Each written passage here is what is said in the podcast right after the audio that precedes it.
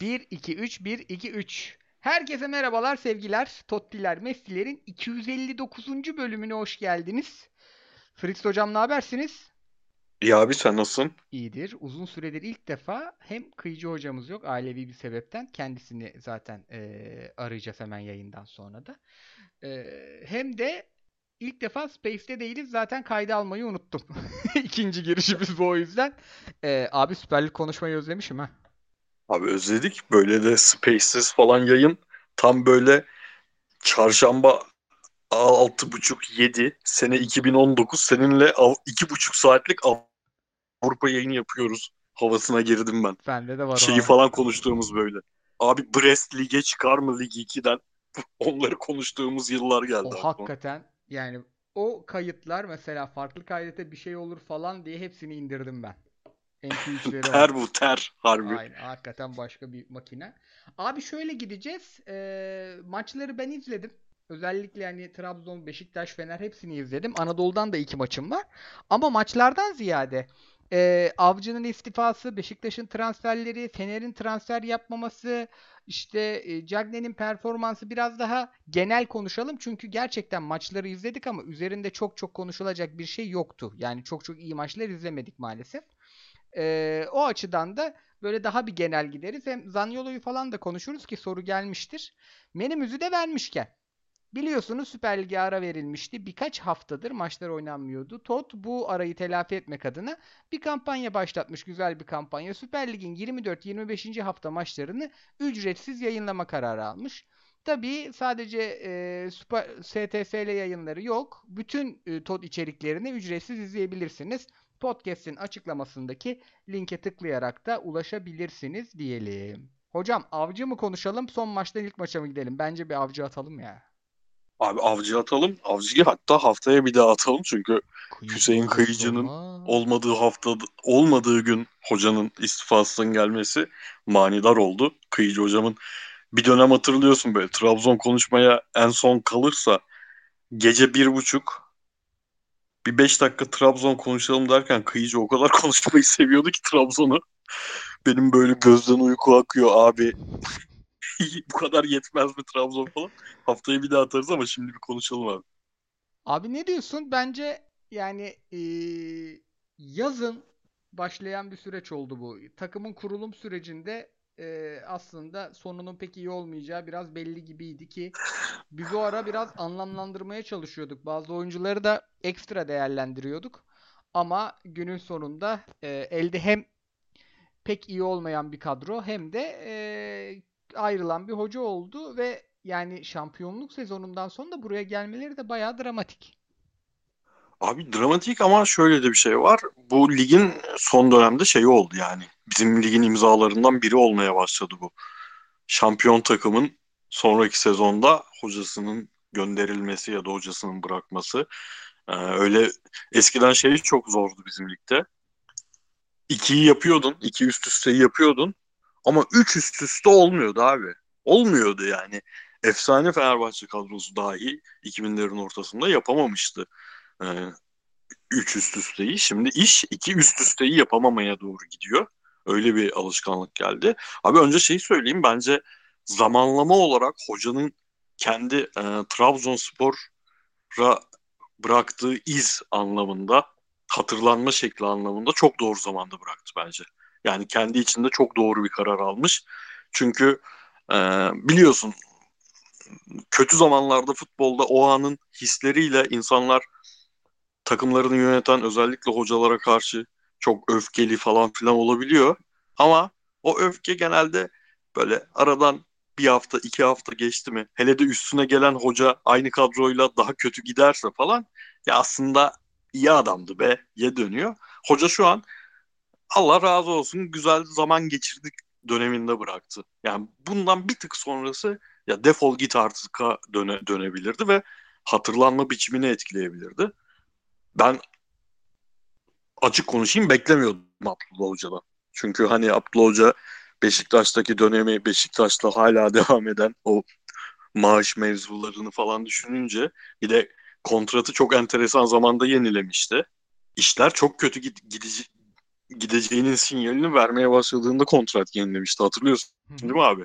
Şey Aynen. o e, Eylül-Ekim aylarından birinde. Hani onu da yapmışken ben kendisi bırakmaz diye düşünüyordum.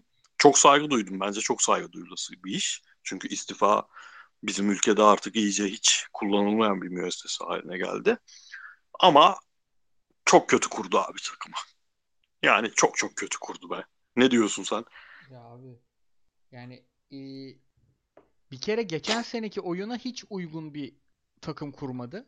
Yani o orta sahaların Bakasetas'ın yerinden oynaması gerekti. İşte Abdülkerim'in ikamesi geldi. Bardi ona yer açmak gerekti. Abdül Abdülkadir'i e, kanada koyamadın. E, kanattan hiçbir şey üretemedin. Yani giden hiç kimse yani gidenlerin yerini daha iyisiyle doldurmaktansa birçok oyuncu doldurmayı tercih ettiler ki bu Avrupa sezonu yaşamadan önce kulüplerimizin sık düştüğü bir hata ve o hata gerçekten ellerinde bir sürü onun üzerinden altılık oyuncuyla şu an e, yeni hocalarla görüşüyorlar. Ben elde iyi bir kadro olduğunu da düşünmüyorum maalesef. Yani e, birçok geçen sene oyuncuların yaratıcılığını gösterebilecekleri bir düzenleri vardı. Eli yüzü düzgün bir orta sahaları vardı. İşte solda Vakayeme vardı. Ama e, bu sene özellikle bazı oyuncular sadece pas oyununa uygunken bazıları hiç tempo düştüğünde iş yapamayan oyuncular ve şu an gerçekten karma karışık bir kadroyla kaldılar. Yani ben sezonun kalan kısmının ya, ilk göm, gömleğin ilk düğmesi yanlış iliklendiği için e, kurtarma yazılısı olarak görüyorum ve kurtaramadılar. Her şeyi denedi hoca da. Topu vermeyi Aynen, denedi, aynen. tempo yapmayı denedi, bir önde baskı denedi. E, sonra eski oyununa döndü, bir stop pas oyunu denedi ve hiçbiri iyi çıkmadı. Sonunda ayrılık oldu işte. Yani abi bizim ligde zaten hani bu çok olmuyor ama hani ideal bir dünyanın ideal bir şekilde yönetilen bir takımın da olsa alınacak karar geldi teknik direktör için kadroya bakarsın. Ya bu kadro neyi oynar? Neye daha yatkındır dersin. Ona göre o metot üzerinden bir futbol oynatan bir teknik direktör tercih edersin. Şimdi bu takıma öyle bir yönetici getirsen senin dediğin gibi o kadar birbiriyle uyumsuz görünen parça dolu ki yani Mark Bartra'yı aldım acayip bir pas futbolu oynayacağım. Sağındaki bek, solundaki bek alakasız. Ön taraftaki e, kanat oyuncularının birbiriyle herhangi bir alakası yok. Yani ne bileyim işte Larsen, şimdi bakıyorum Larsen, Densville, Trezeguet, Bardi, Bartra, Lahtimi, Gbamin, Umut Bozok, Maxi Gomez, Yusuf Yazıcı falan yani tek transfer döneminde bu kadar oyuncuyu böyle şey sıfırdan takım kuruyorum. Bir lige başlayacağım. E, önce oyuncu tipinden önce bana ondan tamamen bağımsız sahaya çıkıp top oynayacak adam lazım. Bir 10 kişi atayım dersin. Öyle bir kadro takım kur- kurmak için alırsın ya. Yani bu şampiyon olmuş takıma eklenen, eklenecek oyuncu tiplemeleri olarak çok mantıklı değildi. Zaten gördük sonuçlarını. Tabii abi bu iş dönüp dolaşıp şeye geliyor ya. Yani hocanın dahli ne bu konuda bunu ben bilmiyorum. Yani ne kadar hoca kararı, ne kadar yönetim ve yani oyuncunun istediği maaş kararı ama Vakayemesiz konuşmanın ihtimal, e, imkanı yok. Abdullah Avcı'nın ikinci e, şampiyonluk sonrası ilk sezonunu Trabzonspor'da. Yani böyle bir karar alıyorsan bunlar çok ciddi kararlar. Bu karar skor gelmeden bu kararı anlatamazsın. Şimdi hem skor yok hem oyun yok aylardır. Yani Vaka, Vakayeme belirledi hocanın aslında bu sezonunu baştan sona. Katılıyorum. Yani Vakayeme gittiği zaman böyle Dries Mertens gibi hiç tartışılmayacak bir isim gelmeliydi oraya abi. Yani bir oyuncu alabilecekleri bütçeye 3 oyuncu falan doldurdular ki bunlar düşük bütçeler de değil. Yani Trabzon az harcamadı bu sene. Ciddi para harcadı abi. Yani şunlar az buz işler değil. Hoca çok karanlık bir anında geldi Trabzonspor'un. Trabzonspor'un e, o Ünal Karamanlı yükseliş, Ünal Karaman'ın ayrılış biçimi sonrasında yine de e, Başakşehir'in dağılmaya başladığı Okan Buruk şampiyonluğunda dağılmaya başladığı haftalarda Hüseyin Cimşir'le yakaladığı seri sonrası gelen hayal kırıklığı, verilen şampiyonluk falan sonraki sezonun başlangıcı hoca zor bir çok zor bir döneminde geldi yani. Böyle Trabzon beklentilerinin alt üst olduğu anları atlatmayı çok kolay başaramayan bir camia. Orada hakkını çok net teslim etmek lazım yani şampiyonluğa giden yolda hep şampiyonluğu Galatasaray çok kötüydü, Fener çok kötüydü üzerinden okuyoruz ama onun bir de öncesi var bu adamın bu takımı kurarken. Yani gerçekten e, İstanbul Belediye'nin Başakşehir'e dönüşümünden itibaren uzun senelerde kurguladığı şeyi Trabzon'da aslında bir buçuk seneye sığdırmayı başardı adam. O açıdan ciddi başarı. Ama işte abi dönüp dolaşıp vaka yemeği kaybediyorsan yapacağın transfer Trezeguet olamaz yani. Net abi. Peki ideal hocan kim? Şu an Sergen Hoca'nın adı geçiyor. Ee, ilk görüşülecek aday olduğu. Biraz İlhan Hoca'nın adı geçiyor. Onu çok görmedim. Ee, bayağı bir Çağdaş Hoca'nın da adı geçiyor ama Çağdaş Hoca'nın da hani özellikle Sergen Hoca takımın başında hoca varken görüşmeme gibi bir prensibi var. Orada da bir Hı hı. takım Sergen Hoca ile görüşüyorsa eğer e, diğer teknik adam adayları da bu görüşmeleri de biraz ayak sürüyorlar açıkçası. Orada bir karşılıklı bir durum var. E, Trabzonspor çok ısrarcı olursa diğer hocalarla görüşür e, deniyor. Yoksa Sergen Hoca e, bir numaralı aday ama orada da işte kontratla ilgili vesaire hususlar var imiş. Sence ideal hoca kim bu takıma? abi ben şimdi bu işe şöyle bakıyorum. Şimdi e, Trabzonspor'da hep ilk akla gelen şey baskı, yerel basın falan filan olduğu için ben bu kısmın bir birazcık artık abartılmaya başlandığını düşünüyorum. E, Trabzonspor'u en azından fikir dünyasında e, yeni nesille birlikte çok fazla ben aklı selim insan olduğunu düşünüyorum. Yani Trabzon kitlesini Abdullah Avcı'nın da bir şekilde buna alıştırdığını düşünüyorum. O yüzden hani e, normal şartlarda İlhan Palut ya da Çağdaş Atan "Ya abi çiğ çiğ yerler diye düşünebilirdim. Ama şu an mantıksız olmaz. Ama abi öbür taraftan da şunu düşünüyorum. Evet çok önemli bir şampiyonluk kazandı Abdullah Avcı.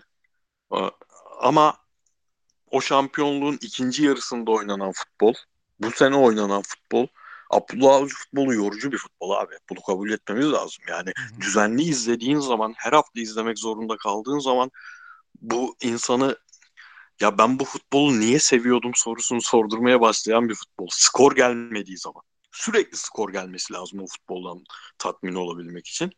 Ben bu yüzden diyorum ki abi kadroya bakıyorum bu kadroda ne kadar birbiriyle uyumsuz olsa da yetenekli ayak sayısı yüksek mi? Hala yüksek abi.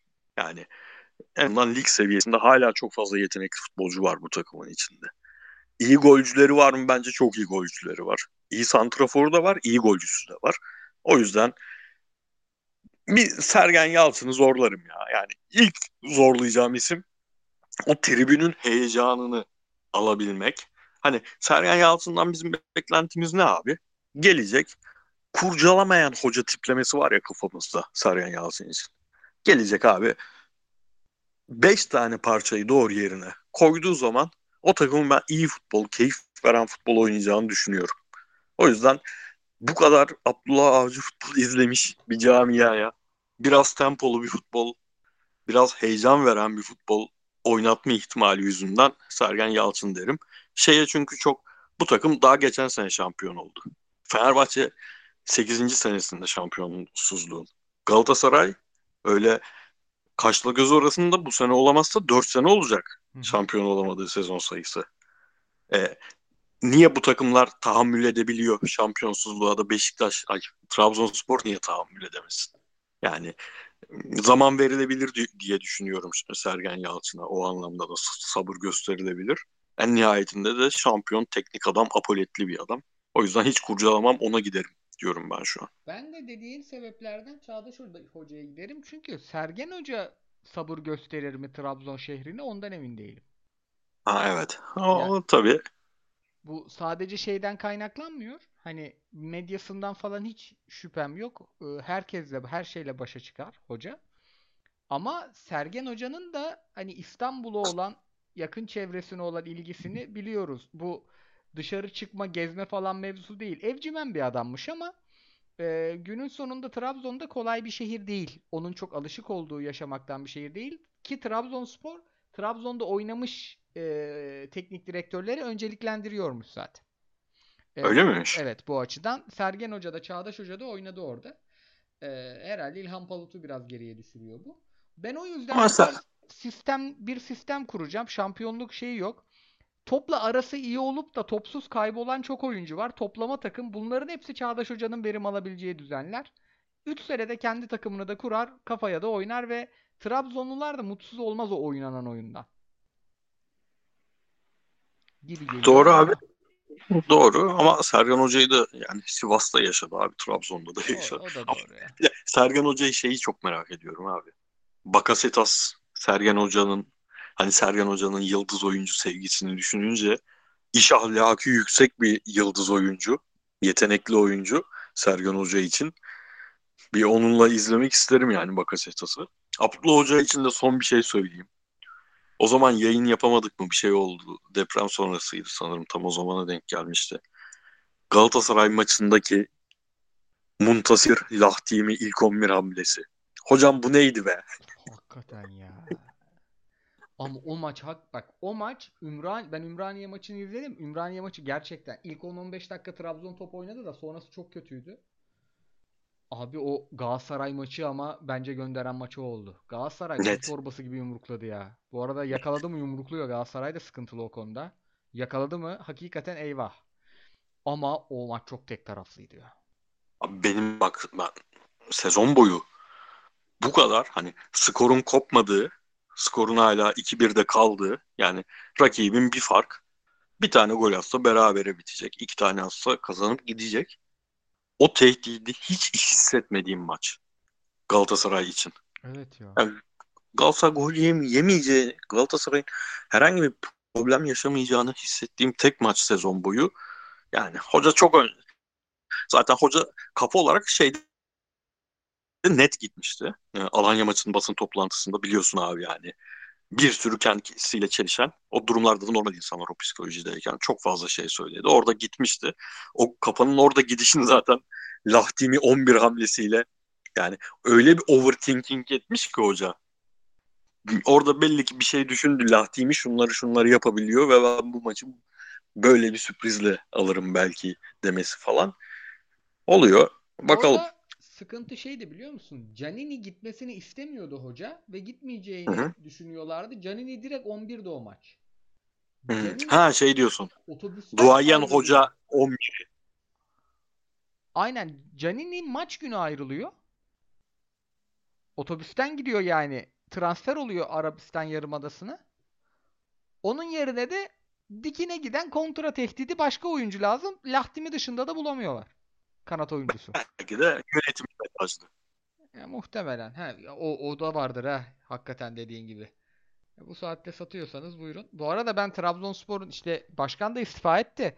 Ee, bazı oyuncular ihtar çekti. Trabzon'un maddi açıdan da çok sıkıntılı bir durumda olduğunu düşünüyorum. Yani hocayı her hocaları birden fazla hususta ikna etmesi gereken bir takım Trabzon şu an.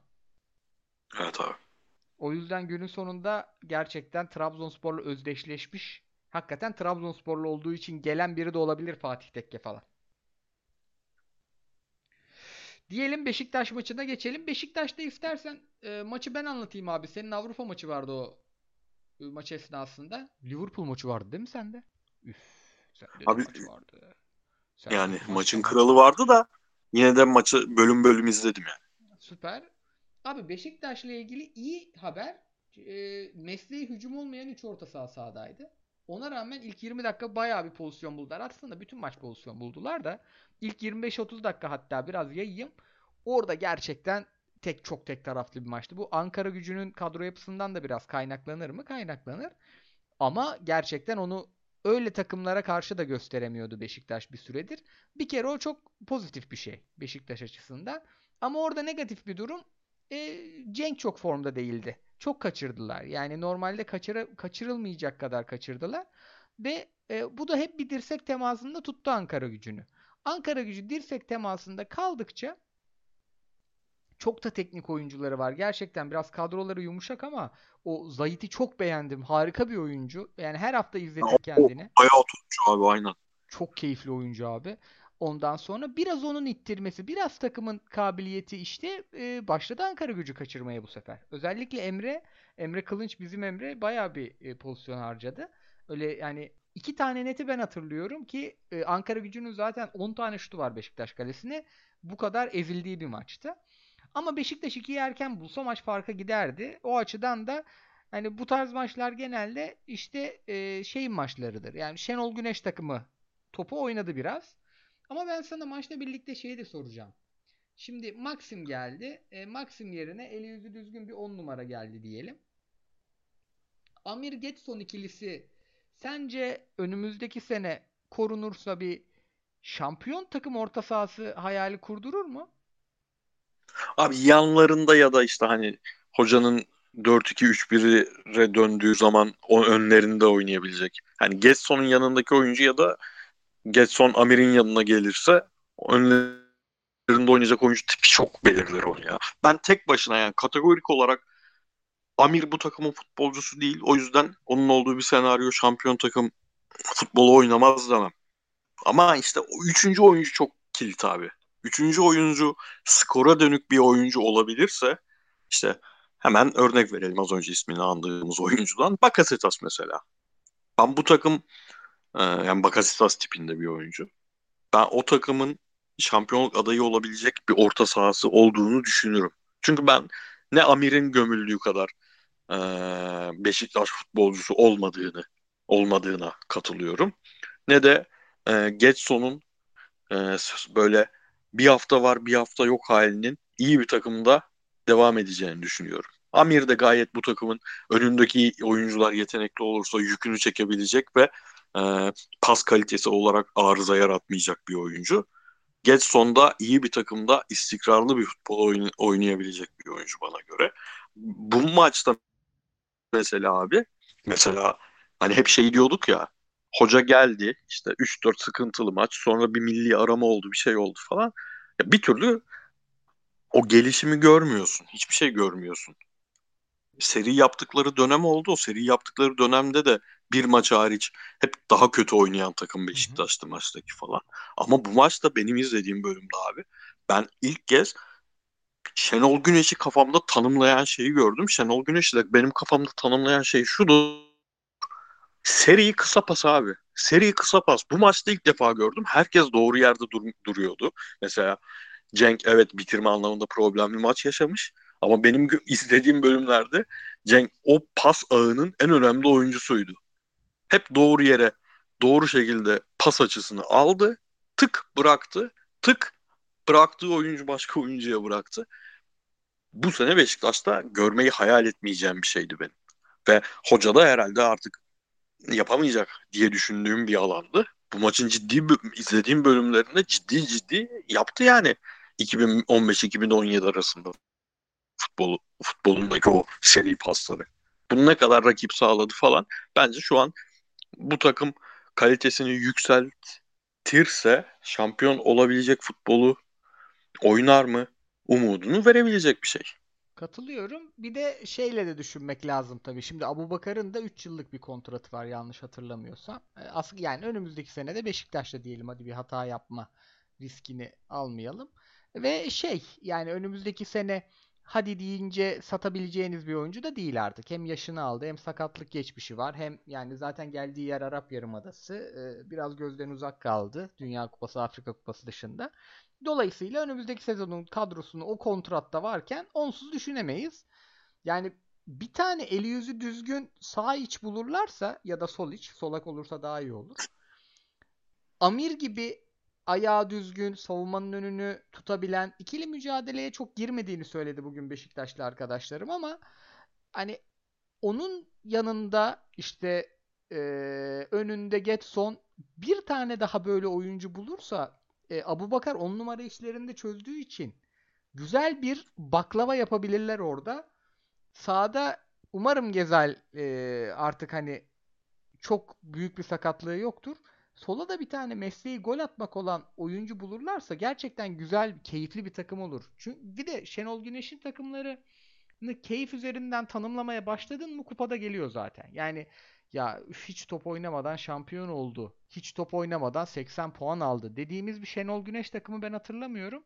O açıdan e, bu kadro bence yani gelecek 3-4 transfer çok önemli. Tabii orada da başkan kalacak mı durumu var. Evet orada da var aynı sıkıntılar. Abi Koli için ne düşünüyorsun stoper için? Abi beğenmedim. Maç çok büyük test Ben değil ama ben beğenmedim ya. ya o 5 sene önce ciddi yani 24-25 civarındayken ciddi böyle hani Premier Lig'in 8. 9.sü takımlara aday olabilecek tipte bir stoperdi ama sonra ne olduysa hep geriye gitti. Bir ara Fatih Hoca da istemişti. İyi iyi olduğu dönemler. Ne olduysa bilmiyorum ama ben hala yine öyle oyuncularda bir ümit, ümidim vardır. Hani eee, ben gerçi şeyi de beğeniyorum ya. Çok eleştirildiği zaman da beğeniyordum yani. Tayyip Ta- Talha'nın da yanında doğru stoperle iyi stoperlik yapabileceğini düşünüyorum da tabii bu ikili işi yani uyum işi. Abi şey Bakalım yani. söyleyeyim. Yani öyle bir stoper performansı izliyoruz ki bu sene Abdülkerim. Yani bu saydıklarımızı toplasan etmez gibi geliyor bana da. Hem daha geniş alanı kontrol ediyor. Hem daha riskli topla çık. Şimdi Beşiktaş'ta dörtlü çıkıyor abi. Galatasaray 3 oyuncuyla çıkıyor savunmadan. Yani Evet. bu topla hiçbir şeyini göremedik babanın. Topsuz daha normal bir şeyini göremedik ve Ankara gücü zorladığı zaman da çatırda da savunma verdiler pozisyon. Ama tabii ki daha yeni geldi. Bir de e, Tabii maç tabii. grafiğinin içinde de görmek lazım ki Türkiye'ye gelmiş oyuncular için bu deprem dönemi özellikle birçok oyuncu da korkmuştur. Özellikle yani bütün yabancıların da bir acaba dönsem mi Tabii konsantrasyonu abi. vardır diye düşünüyorum. Aynen. Aynen. Yani biz kendi ülkemiz, kendi vatanımız, biz ne psikolojideyiz? Çok rahat gitme ihtimali olan bu ülkeyle herhangi bir buradan para kazanmak dışında bir bağı olmayan insanların yani gidebilecekken gitmemesi mesela bile ben ben olsam mesela abi hiç öyle erkeklik falan yapmayacağım. Ben gider giderdim diye düşünüyorum. Onların da dediğin gibi kafanın içinde lan gitsem gitmesem durumları falan. Ama abi o mesela Abdül evet ilk kitlenmeyi yaşadım. Abdülkerim. Abdülkerim'le ilgili şunu da hatırlamak lazım. Şimdi Tayyip Talha tabii ki hem yaşı daha genç hem ne pozisyon almada ne onun eee, topla çıkışları kadar Abdülkerim'in çıkışları kadar yetenekli bir oyuncu gibi görünmüyor ama Abdülkerim de başladığında Nelson'la Galatasaray şu anki oynadığı futbolu oynayamıyordu. Çünkü o uyum olmamıştı. Kimin sahada nerede durduğuna dair oyuncuların da henüz çok e, alışkanlıkları yoktu. O yüzden Galatasaray çok kısır dönemler geçiriyordu. Şimdi Galatasaray'ın bu kadar rahat pozisyona girmesini sağlayan en önemli şey o alışkanlık. O alışkanlıkla beraber normalde hani mesafelerin açılmasını istemezsin ya. Abdülkerimli futbolu Galatasaray'ın öndeki oyuncuların mesafeleri açıp rakibi gerçekten e, hatların arasında hiç o normalde savunma alışkanlıklarını yapamamasını sağlayan bir şey. O, da çok zamanla oldu yani bir anda olmadı. Yani Beşiktaş'ta bir baba stoperi çok net bulabilse belki olur ileride. Ben şeyi anlamadım. Yönetimin gideceği bu kadar barizken, şampiyonluk ümidi de çok yokken niye bu kadar uzun süreli kontratlar bağladılar bu oyuncuları onu bağlı anlamadım. Üçer yıllık, üçer yıllık. Maxim gibi iki oyuncu daha kiralayabilirdi Beşiktaş. Abi işte Galatasaray'da yapıyor aynı şeyi, Fener'de yapıyor. Yapıyorlar, yapıyorlar. Niye yapıyorlar bilmiyorum. Ryan Babel kontratı, Pierre Van Aanholt kontratı falan. Böyle gerçekten kulüplerin tüzüğünde olsa ya baba 30 yaşını geçmiş futbolcuya sen kendi inisiyatifinle 3 senelik kontrat veremezsin diye bir şey. Yani ya da gittiğin sene şeyinin senin görev sürenin son yıllarında yapma bari millete su- ya da o kontratı da taahhüt etmediğin kontratı alma abi. Neyse.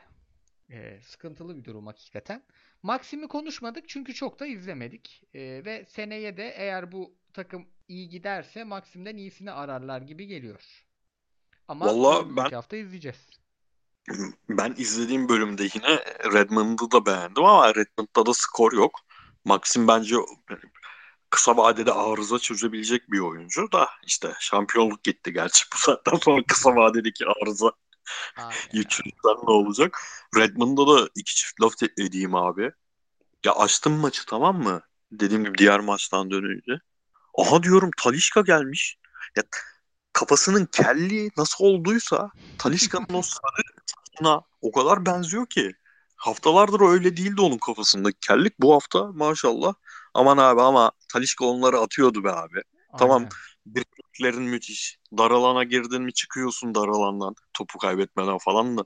Bir tane de bitir be baba. Aynen tamam sıkış var ama gol yok yani skor yok. Yani. Diyelim devam edelim. Karışık. Aynen abi bir gol atmış bütün sezon. Abi, Ayıptır. Maçta da çok hani yakaladı atamadı. Bak kaçan gollerin çoğu Cenk'e delege ediliyor da esas Redmond ezdi. Aynen. Diyelim Fener'e geçelim. Fenerbahçe'nin oyunu koşmadı ama şu fikstürde şu skor net koştu. Kayseri deplasmanında 3 puanla dönmek çok değerli. Kayseri de iyi oynadı bu arada. Onur Bulut'u kaybetmesine rağmen. Helal olsun diyelim. Toplama takım, transfer yok. Başkan değişiyor, o değişiyor, bu değişiyor ama bir şekilde oynuyorlar. Altay geri döndü Fenerbahçe'de. Çok tartışılan bir oyuncuydu. Altay bu 3 puanı alan oyuncu Ferdi ile. Ferdi muhteşem bir gol attı. Ama ben Fenerbahçe'yi Sevilla maçı öncesi çok çok iyi bulmadım. Neden? Bir, Fener'i tanımlayacağımız şeyler çok görünmedi sahada. Bir, o baskı muhteşem bir baskı görmedik. Arkasına geçirdi yine. İki, topla aksiyon. Kayseri zaten bu aksiyona bir nebze izin veren bir takım kadro yapısı nedeniyle. Çok sert böyle rakibe sıkı savunma yapan bir takım değil. Ee, yapamaz da bu kadroyla. İşte Kemen'in 8 oynadığı, zaman zaman Ramazan'ın orta saha oynadığı Civele'in e, ki sağ önde de oynatıyorlar. Bazen üçlü bazen dörtlü oynuyorlar gibi gibi gibi. E, burada e, sağ Fenerbahçe'nin topla bir şeyler yapmasını bekleriz. Ama Kayseri yine de eli yüzü düzgün bir oyun oynadı. Bence asgari bir puanı hak etmişti. Ferdi'nin dehasına ve Altay'ın müthiş performansına e, da yenildiler biraz. Ben sana Fener'le ilgili şey soracağım. Beşiktaş'ın transferleri konuştuk. İşte Maxim'i az geçtik de. Fener'in hücum bölgesine kimseyi almaması da Beşiktaş'ın transfer yapması kadar önemli bir karardı. Piyasada da ayın 5'ini bekleyen birkaç oyuncu vardı diye biliyorum. Abi ne düşünüyorsun? Bu sadece hocanın talebi midir yoksa yani bir tane sorun çözücü gerekirdi ki Arda Güler oynadı. Bence iyi maçlarından biri değildi. Herhalde o transferi içeriden yaptılar. Arda ile sonunda çözdüler kendi kafalarında. Ne diyorsun sen Fener'in transfer dönemine dair? Çünkü yani en kritik transfer dönemi aslında. Abi hücumdan kastın şey değil mi? Ya santrafor, forvet falan değil de yaratıcı oyuncu. Aynen İsterse abi. ön tarafa daha yakın olsun, isterse merkezde olsun yaratıcı oyuncu. Abi çok net. Yani Fenerbahçe bu sezon şampiyonluğu kaybedemezse hani Fener'in efsane böyle şeyleri vardır ya işte Daum'un e, santrafor isteyip alınmadığı sezon, İsmail Kartal'ın sa- santrafor isteyip alınmadığı 2015, 2014, 2015 sezonu falan. Bu sene de öyle bir şey olursa bence net bu sebepten olacak. Çünkü e, Crespo düzelmiyor abi. Crespo hani zaten Arao'yla sezonun tamamını götürecek uyumlulukta bir oyuncu değil. Birinden biri fazla oluyordu genellikle ve o oyuncu Crespo oluyordu. Trabzon maçından beri atıldığı maçtan beri hele komple gitti. Komple kapattı adam yani şeyi. Orası çok bağırarak gelen bir pozisyondu. Bence sol bekten falan çok daha mühim bir pozisyondu.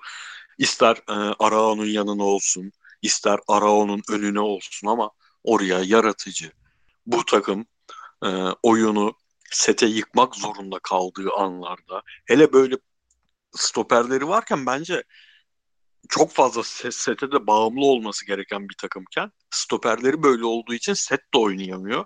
O oyuncunun alınmaması çok kritik. Ama maça dair şeyi söyleyeyim abi. Ferdi'nin golde içimin yağları eridi. Yani Fenerbahçe taraftarına üstüne vazife değilken ilk bildiri yayınlayan yönetim Kayseri Spor'un yönetimiydi.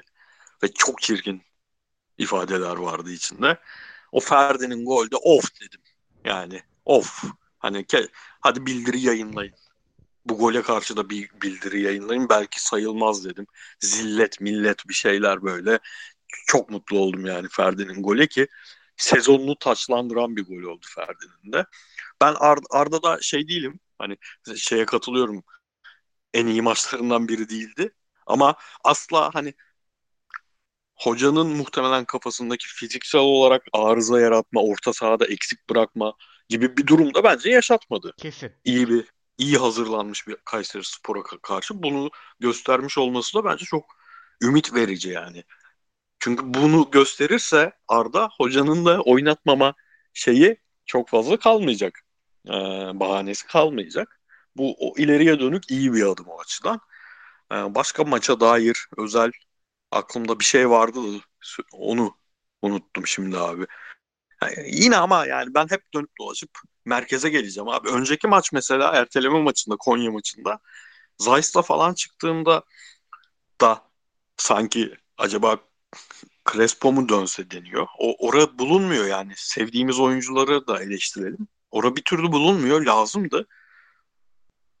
Arao'yu da bence sezonun orta saha performanslarından birini sergiliyor abi. Fenerbahçe için böyle işler azıcık aksadığında günah keçilerinden oluyor. Özellikle Jesus'a sallamak için bahane üret, üretmesi gerekenlerde bunu nereden buldun deniyor da yani bence Torreira'yı övdüğümüz kadar övülmesi gereken bir orta saha performansı sergiliyor. Sen ne diyorsun abi? Beğeniyor musun? Beğenmiyor abi musun? bence yani yanına bir tane oyuncu bulunamaması çok enteresan ya. Çünkü yanındakinin bütün kusurunu kapatan bir adam ya. Ve arkadaki stoperleri de olduğundan iyi gösteriyor bu arada herif. Evet evet evet aynen. Müthiş bir pozisyon zekası var ya. Ben mesela alır mıyım takımıma? Her takımıma almam. Ama izlemek çok büyük keyif. Yani iki adım atıyor. Dört kişinin daha az koşmasını sağlıyor. Çok Aynen enteresan bir adam. Ve şey falan da değil. Ben ilk e, ligin başlarındaki performanslarını izlediğimde o dediğin sebepten hep şey zannediyordum bunu böyle. 1.90 falandır. Bu kadar alanı tek başına iyi koruyabildiğine göre 1.80 1.82 bir adam aslında. Aynen de çok süratli de değil ama işte abi kafa başka bir şey ya. Evet. Bu arada ben de yani öyle hızlı değişiyor ki gündem gerçekten sadece top konuşuyordum neredeyse. Halbuki e, içimizin dolu olduğu bir kısım o. Yani sadece Kayseri yönetimini hiç podcast'te adlarını bile anmak istemiyorum da Ali Koç'un o dönemde yaptıkları açıklamaları da yani bir X olarak demeyi sevmem ama bir rakip takım taraftarı olarak bile teşekkür ederim. Yani hükümet istifa diye bağıran taraftarın arkasında durabilen bir yönetim eee, olmayı, o taraftarın hakkını savunmayı bence tarih yazar. Yani her zaman kupaları, şampiyonlukları yazmaz. Nasıl birçok kişi Erden Timur'u sadece Zanyolo Manyolo değil, eee, o 100 tırın gönderilmesi, sevkiyatı, sahada yaptıklarıyla hatırlayacaksa Ali Koç'u bence altın harflerle yazacak o az buz bir duruş değil o. Evet abi. Ve güme gitti. Tam eee, Cuma günüydü. Bu altılı masa muhabbetlerinin eee, bütün gündemi haliyle kapladığı güne denk getirdi. Maalesef başkan. Ama benim izlediğim kısmı çok. Yani hani eleştirenler de var. O konuşmanın peşine sanki bundan rakibinin e, bir çıkar sağladığı için bunlar oluyormuş anlamına gelecek şeyler de var ama o kısım yeter gerçekten ha, teşekkür edilmesi gereken bir şey. Zaten beklediğimiz bu abi siz güçlü insanlarsınız ya. Yani kendi taraftarınızın arkasında durmak övülecek bir şey olmamalı. Ama atmosfer öyle bir şey ki övülecek bir şey maalesef. vallahi yine helal olsun diyelim. Aynen abi. Ki tamamını da dinlemeye gerek duymadım. Normalde böyle bir şeyi tamamını dinleyince. Yok yok. Yok haklısın abi. Bu arada inşallah Ahmet maçına soru gelmiştir. Onu unuttum ben. Akışı eklemeyi. En son konuşuruz en kötü. O işte de büyük sıkıntı var. İkimiz konuşalım isterim. Çünkü ben bu konularda cahilim. Normalde her şeyi sana soruyorum zaten. Anadolu'dan notlara geçiyorum. Geçelim abi. Sorularımız da var. Burada top tamamen bende. Çünkü size bütün Avrupa maçlarını öyle güzel kitledim ki rahat rahat Mbaye Cagney izleyebildim efendim. Mbaye Cagne de 3 gol bir asistle benim bu emeğimi karşılıksız bırakmadı ve harika oynadı.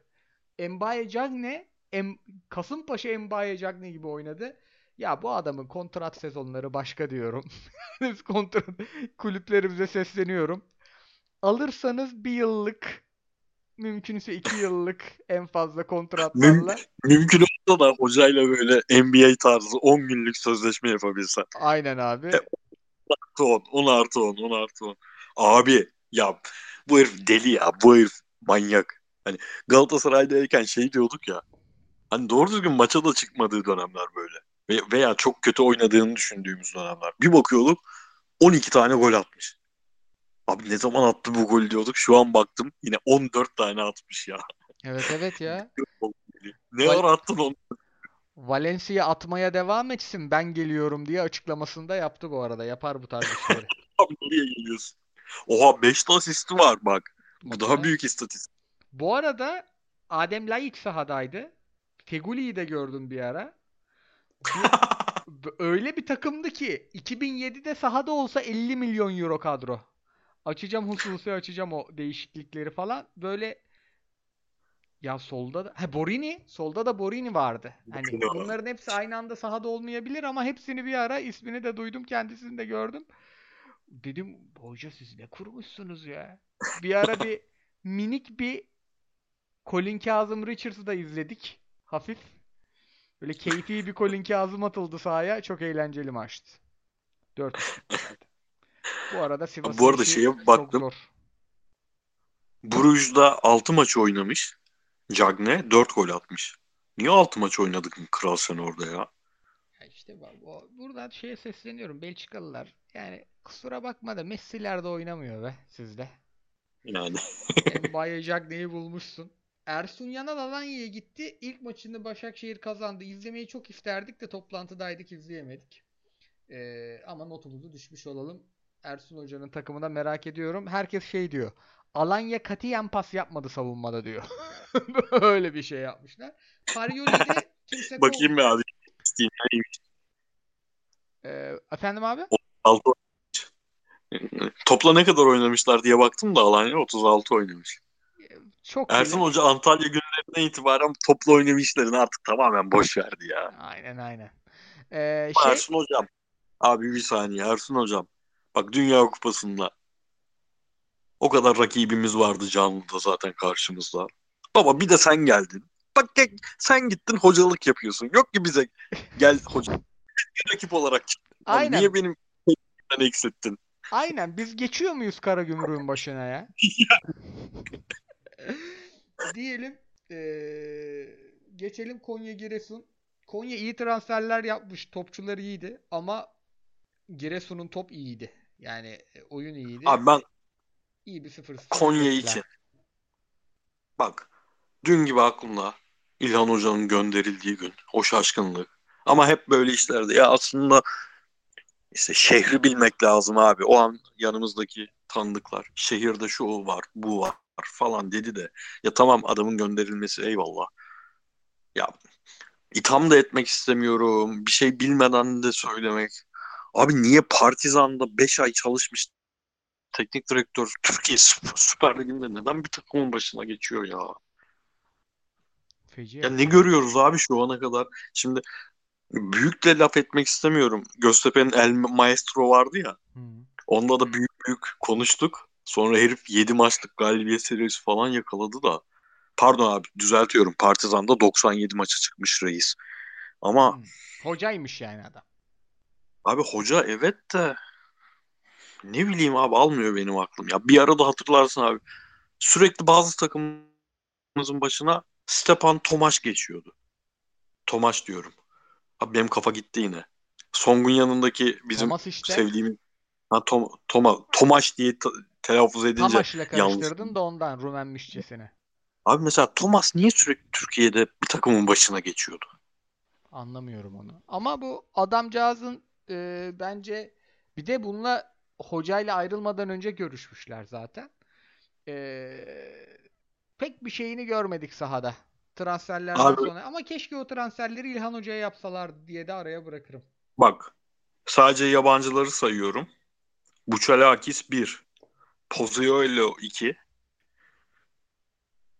M- Marlos Moreno 3. Tuttum Nikorak 4. Moreno'yu tuttum. Moreno'yu izleriz. Beğendin mi onu? Moreno, Moreno'yu keyifle izleriz. Diyelim fikstürümüze bakalım önümüzdeki hafta. Ben bunu nereden hatırlıyorum ya? Valla Bak abi sen.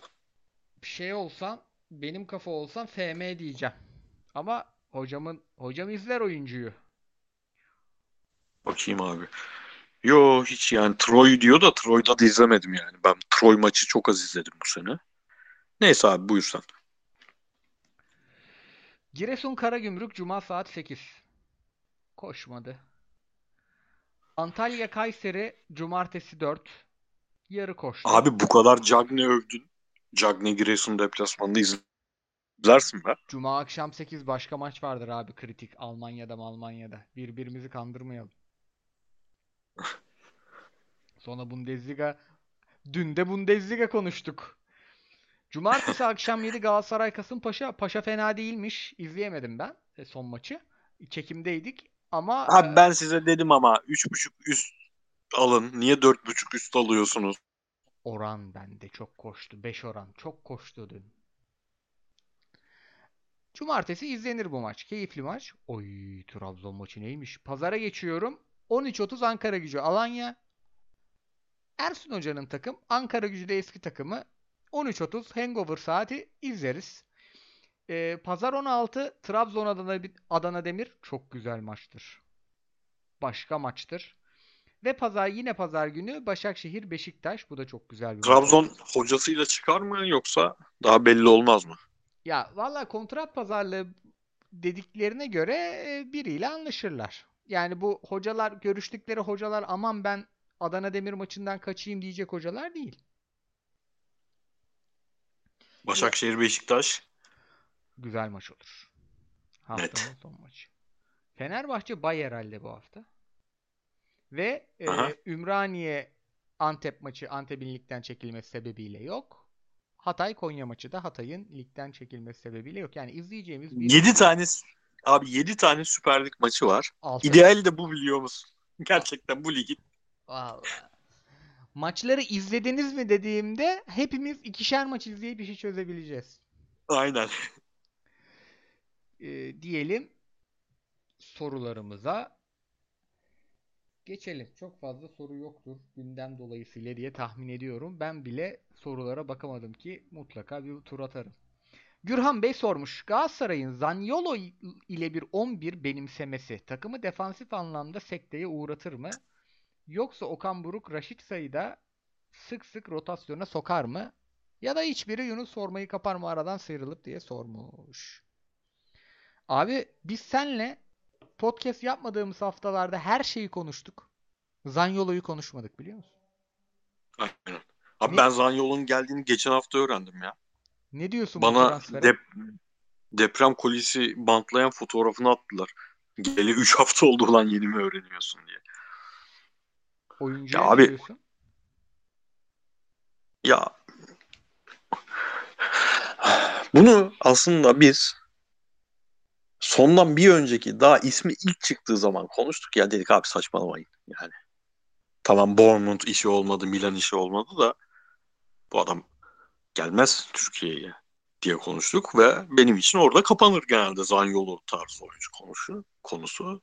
Başka türlü yetenek ya yani hani ölçebileceğim şu an Türkiye Ligi'ne gelen son dönem gelen oyuncular arasında Icardi dahil, Icardi'nin yaşı ve zaten oyuncu tipi olarak bambaşka insanlar.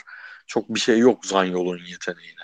Ama bu yetenek dediğimiz şey şeyi de sahadaki yansıması uzun zamandır yeteneği ölçeğinde olmuyor maalesef. Ligin üzerinde olduğunu zaten senin benim söylememe gerek yok yani. Hayatında İtalya Ligi oynamamış, izlememiş insanlar da bunu biliyor. Ama şey o, olacak da bir oyuncu değil. Hani e, takımın genel kurgusunda takımın savunma dengesini bozabilecek bir oyuncu olsa bile tam da bozacaksa o oyuncu bozsun denecek oyuncu. Çünkü sürprizi çok başka türlü sürpriz bu oyuncunun. Ben e, fiziksel olarak kendine geldiği zaman ilk haftalarda yine Icardi'nin geldiği zamanlardaki gibi böyle direkt e, bir şey yapmasını beklemiyorum. Çünkü çok fazla e, zaman girdi. Roma'da Mourinho ile bozuştuktan sonra ve bizim ligin oynanmama halinden dolayı hemen o etkiyi beklemiyorum ama şöyle %75'ine falan çıktığında ben bir kere fiziksel olarak karşısında durabilecek ligde bir e, savunmacı olduğunu düşünmüyorum. Çok başka bir türlü bir bu adamın e, e, atletizmi. Çok çok başka türlü bence. Yani bizim lige. Bu bahsettiğim şey böyle süratle vurup koşup Keita tarzı gitmekle alakalı değil. Yani biraz kuvveti sürat ve beceriyle birleştirme yönü e, bu adamın çok acayip. Ha nedir? O mesela lig seviyesiyle alakasız şu söyleyeceğim. Bitirmede yine saçma sapan bitirebilir. Çünkü aslında sakatlığının benim şaşırdığım, e, en şaşırdığım şey budur. En çok etkilediği şey bitirişi bu adamın. Bu adam iyi bir bitiriciydi. En azından bu adam iyi kötü bir pasör değildi. İyi bir pasör demeyeyim de doğru yerde o pası verebilen bir oyuncuydu. Zaten o yüzden o kadar kıymetliydi. Ama sakatlık sanırım onu hep kendini kanıtlamak zorunda bıraktığı için felaket bir karar vericiye dönüşmüştü. Yani ben umarım bu takımın içinde yavaş yavaş o arızalarını çözer kafasını toparladıktan sonra toparlamış gibi görünüyor. Ama yani o şeye falan hiç takılmam ben. Hani işte biz maçına göre orada Barış'ı oynatıyoruz. Barış'ın verdiği savunma katkısını bu vermeyecek. Evet vermeyecek ama işte teknik direktörlük de orada devreye girecek abi. Eline Zanyol'u verdilerse onu çözeceksin yani. Orada arıza yaşatmayacaksın takım. Ben Mertens'in e, oynamadığı bazı denklemler olabilir diye düşünüyorum. O da uygun abi. Çünkü o da uygun. Icardi arkasında bir başka oynatır onu. Aynen. O da uyar. Ve hani güvenilecek taraf şu o kadar maça, maça göre doğru planı seçmede giderek mahirleşen bir adam.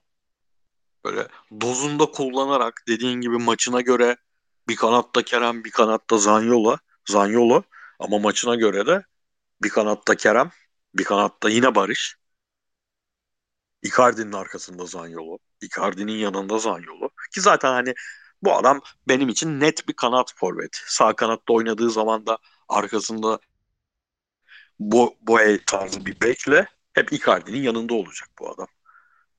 Evet ya çok özellikle yani enine sadece e, dikine alandan bahsetmiyorum. Yani rakip savunmanın öne çıktığı anlardan bahsetmiyorum.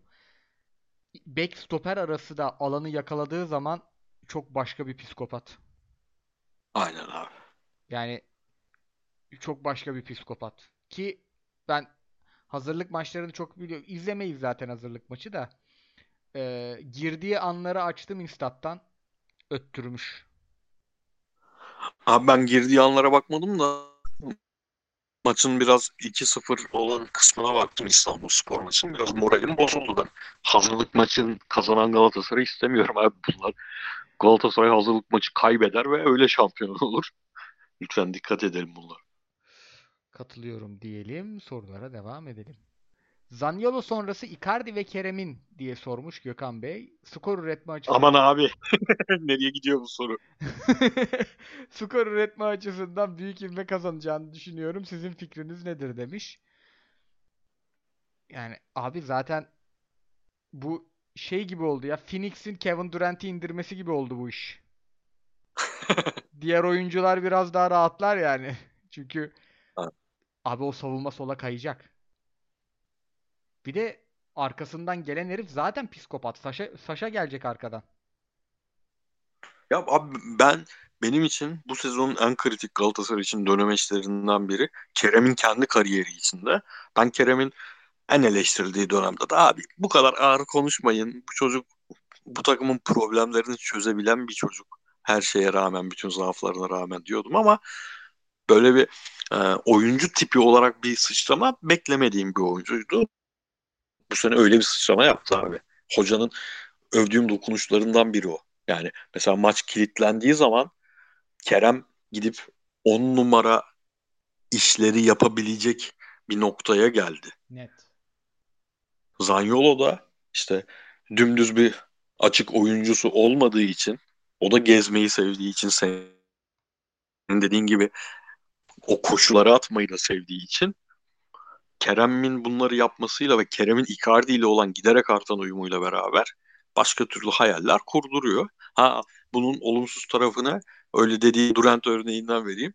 Öyle de e, bir hamleyi yaparsın. Böyle 10 üzerinden 8, 10 üzerinden 9'luk oyuncunun yanına bir tane daha 10 üzerinden 9'luk eklediğin oyuncu eklediğin zaman o direkt e, 26 yapmayabiliyor kağıt üstünde. Çünkü Icardi'nin topa dokunma sayısından mı çalacak? Kerem'in topa dokunma sayısından mı çalacak? Futbol bunların matematiği olabilen bir spor değil. Verimleri de azalabilir. Onu şu an bilmiyoruz. Onu sahada göreceğiz ama şu an olumlu tarafından kurdurduğu hayal büyük bir hayal. hayal. Ya bir de şey var hakikaten. Galatasaray zaten sağ çekiyor. Abdülkerim olmasa yani sol bekinden çok oynamıyor oyunu. Ama abi şey de çok enteresan oldu. Biz Real Madrid'de şeyi konuşuyorduk ya. Ferland Mendy, Vinicius ikilisi iyi olduğu zaman ya da Milan'da şeyi söylüyorduk daha çok. Theo, Leao ikilisi. Yani Hı hı. balyozla vuruyorlar. Bizim lig özelinde de bu ikili öyle bir ikili oldu.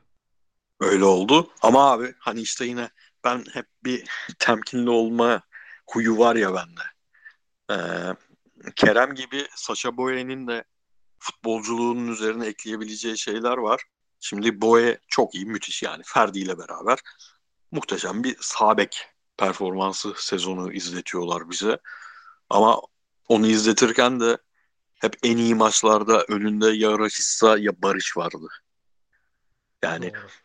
onun o özgüveni kazanmasında ya ben giderim hem kendim de öyle bir atletim ki geri döner yetişirim ama benim anlık bir pas hatamda benim arkama koşabilecek önümde bir oyuncu oynuyor. Şimdi Zaniolo ile bunun olma ihtimali yok. O ilk sorudaki arkadaşın sorusu o açıdan haklı. Bu olmayacak. Ama işte Boye de oyunculuğuna farklı bir şey ek- eklemek zorunda kalabilir yani. Ki O Avrupa Boye Avrupa yaparsa, büyük takım yaparsa alacak takım Boye'nin hücum e, özelliklerini çok talep etmez zaten. Evet, Ayak at- mayak o kadar iyi değil. atletizminden, atletizminden şey yapar. Aynen. Dolayısıyla onun aslında yani sahanın içinde bize gösterdiklerini biraz azaltır hücumda ama kendi kariyeri için iyi olabilir. Çünkü hep Zaniolo tipi adamların arkasına isteyecekler onu.